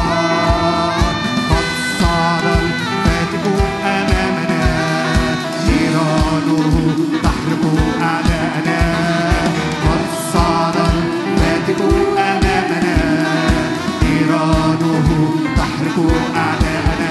مليكنا يخرج للحرب، مليكنا يخرج للحرب، مليكنا علي على من هو، من هو هذا الملك المجد، الرب القدير الجبار في القتال، يهوى الصباح أمامه عاصف ونار أكيدة. من هو هذا ملك المجد، الرب القدير الجبار في القتال، الشقايات نار، يهوى الصباح أمامه عاصف ونار أكيدة. من هو هذا ملك المجد، الرب القدير الجبار في القتال، الشدائد نار، يهوى السباح أمامه عاصف ونار أكيدة. بدي يا هذه عروس الخروف، شليم جديدة من السماء نازلة، مشرفة الصباح طاهرة كالشمس، مرهبة مثل جيش بألوية.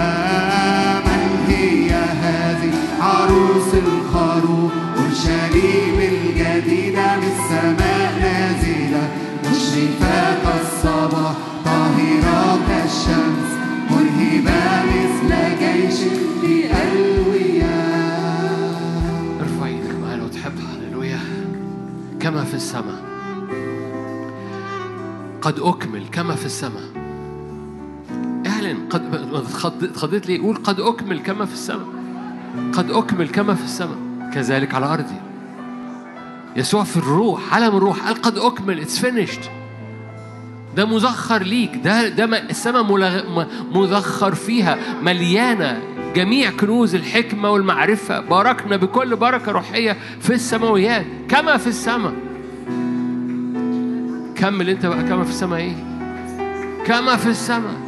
بركات السماء وبركات الغمر الرابط من تحت. كما في السماء.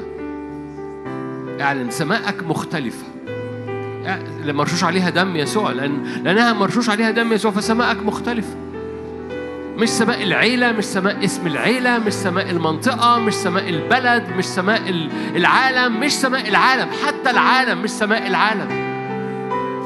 سماءك مفتوحة، من يفصلك الآن؟ سماءك مفتوحة، أنت عندك خط مفتوح كما في السماء. اعلن اعلن، ما تسمعنيش وتقول كلام جميل.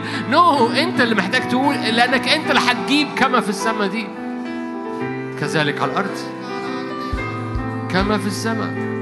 لا فاصل، لا فاصل، لا فاصل، لا فاصل، لا فاصل ما بين السماء والأرض، لا فاصل ما بين السماء والأرض، لا فاصل ما بين اللي الرب عمله وخلصه واللي لسه ما حصلش في الأرض.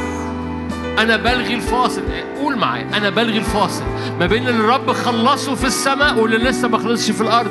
أنا بلغي الفاصل. أنا آسف هتعبك، صلي صلوة دي ورايا، دي أنا اللي بقولها بس صليها ورايا. أنا بلغي الفاصل ما بين اللي الرب خلصه في السماء واللي لسه ما خلصش في الأرض. معلش هنقولها مرة تاني. أنا بلغي الفاصل ما بين الرب خلصه في السماء واللي لسه ما خلصش في الأرض. كما في السماء كذلك على أرضي. اسمعي يا أرضي كلمة الرب ليكي. كما في السماء كذلك عليكي. احنا مش تحت سماء طبيعية، مش تحت سماء مصر، بالعكس احنا بنأتي بسماء الملكوت على بلدنا، على مصر. احنا بنقف من اجل مخازن يوسف تملى مصر.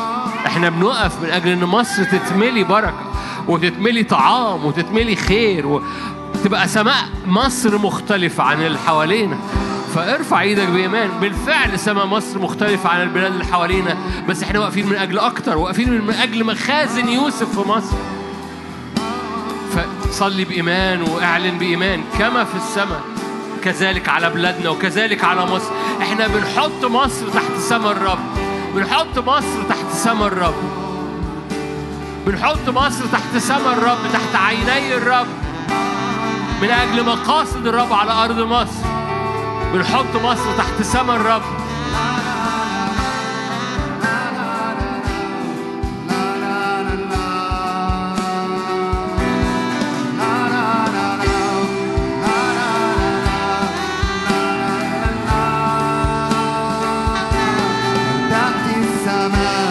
تأتي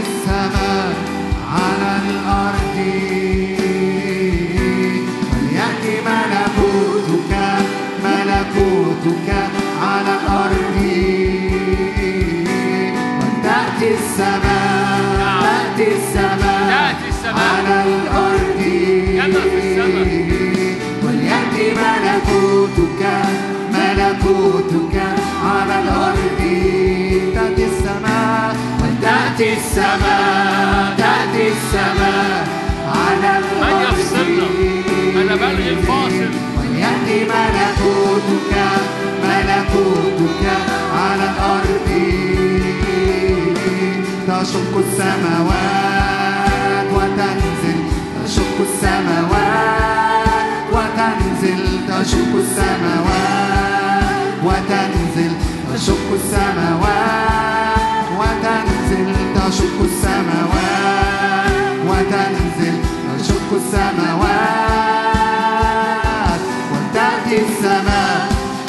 السماء على الأرض. وليأتي ملكوتك على الأرض. تأتي السماء على الأرض. ملكوتك على الأرض. تشق السماوات وتنزل.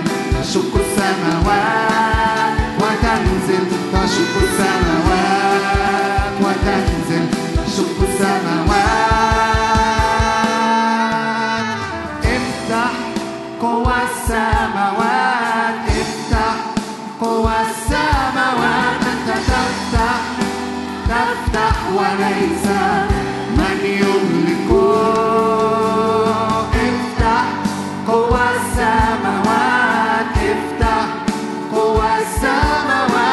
تأتي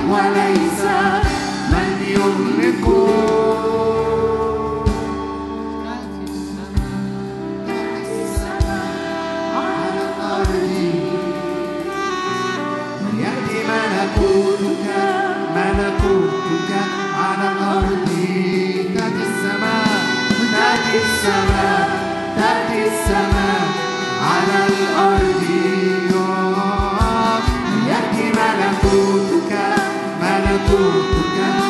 الأرض. ارفع يدك في نهاية الاجتماع. قال صموئيل أخذ حجر ونقله، كلكم عارفين القصة، وقال إلى هنا نصرنا الرب. أبويا السماوي، كل أراضي امتلكت في داخل كثيرين هنا أو كثيرين بيشاهدوا، بننقل الحجر بقول إلى هنا نصرنا الرب. العدو لا يعود يضيق فيما بعد أراضي، العدو لا يدخل فيما بعد أراضي، في بيوت أو في نفسيات أو في أجساد. بننقل الحجر وبنقول إلى هنا نصرنا الرب، وبنختم على اللي أنت عملته، بنختم بدم الحمل، بنختم بمسحة الروح القدس، وبنضع حد لا يعود يدخل فيما بعد، كما فعل صميل. لا يعود يدخل العدو فيما بعد بأفكار معينة، لا يعود يدخل بمشاعر معينة، لا يعود يدخل بضعفات معينة. إلى هنا نصرني الرب. فاعلن معايا من فضلك، إلى هنا نصرني الرب، إلى هنا نصرني الرب. أرض الراحة اللي أنا باخدها دي، إلى هنا نصرني الرب. أرض الإيمان اللي خدتها، إلى هنا نصرني الرب. أرض الشفاء اللي خدتها، إلى هنا نصرني الرب. لا يعود إبليس يدخل، لا يعود إبليس يدخل، لا يعود إبليس يدخل. أنا بضع حجر نصرة، بضع حجر نصرة. إلى هنا نصرني الرب في اسم الرب يسوع.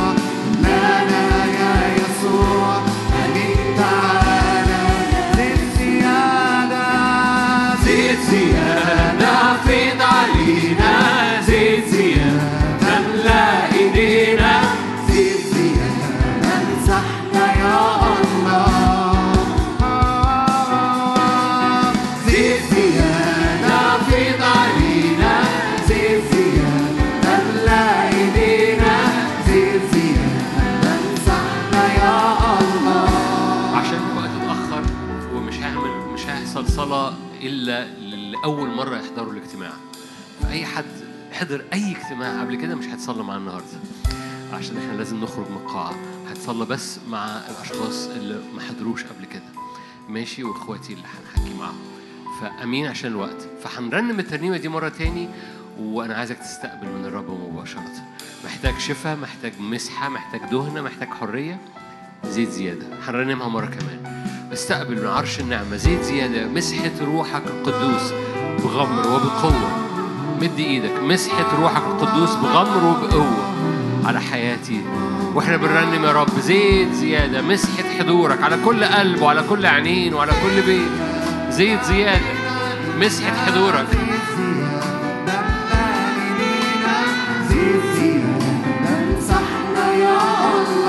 مسحة حضورك وقوتك، زيت زيادة، مسحة، زيت زيادة في علينا، زيت زيادة املأ ايدينا، زيت زيادة امسحنا يا الله، زيت زيادة في علينا، زيت زيادة املأ ايدينا، زيت زيادة امسحنا يا الله. يزداد المجد.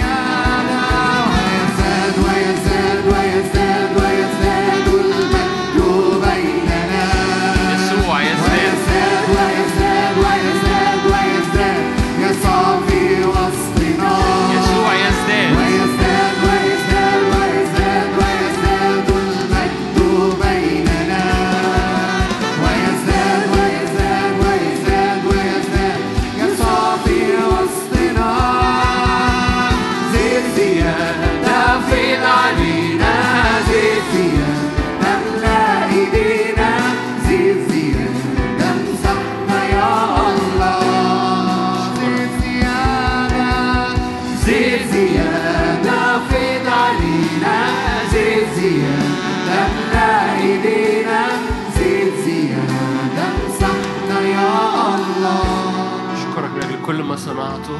أشكرك من أجل كل سكيب، أشكرك من أجل كل الشفاءات، أشكرك من أجل كل نعمة وحرية وامتلاك. مرة تاني اختم على الرب عمله، ما تصورش إنه عشان ما حصلش وضع عاد إحنا هنعمل كده عشان ما فيش، عشان احتراما للمكان، عشان الوقت. لكن ما تصورش الرب ما سكبش عليك عشان ما حصلش وضع عاد. فقول يا رب أنا بختم على اللي أنت عملته في حياتي، أنا بنقل الحجر وبقول إلى هنا نصرني، كل إيمان خدته إلى هنا نصرني، كل راحة خدتها إلى هنا نصرني، كل ألم اختفى إلى هنا نصرني الرب، كل ثقة إن الباب هيتفتح، الباب المقفول إلى هنا نصرني الرب، أنا واثق إن الباب هيتفتح باسم الرب يسوع. محبة الله الآب، نعمة ربنا يسوع، شركة وعطية الروح القدس تكون معكم، تدوم فيكم من الآن وإلى الأبد. أمين. ربنا معاكم، ملء البركة.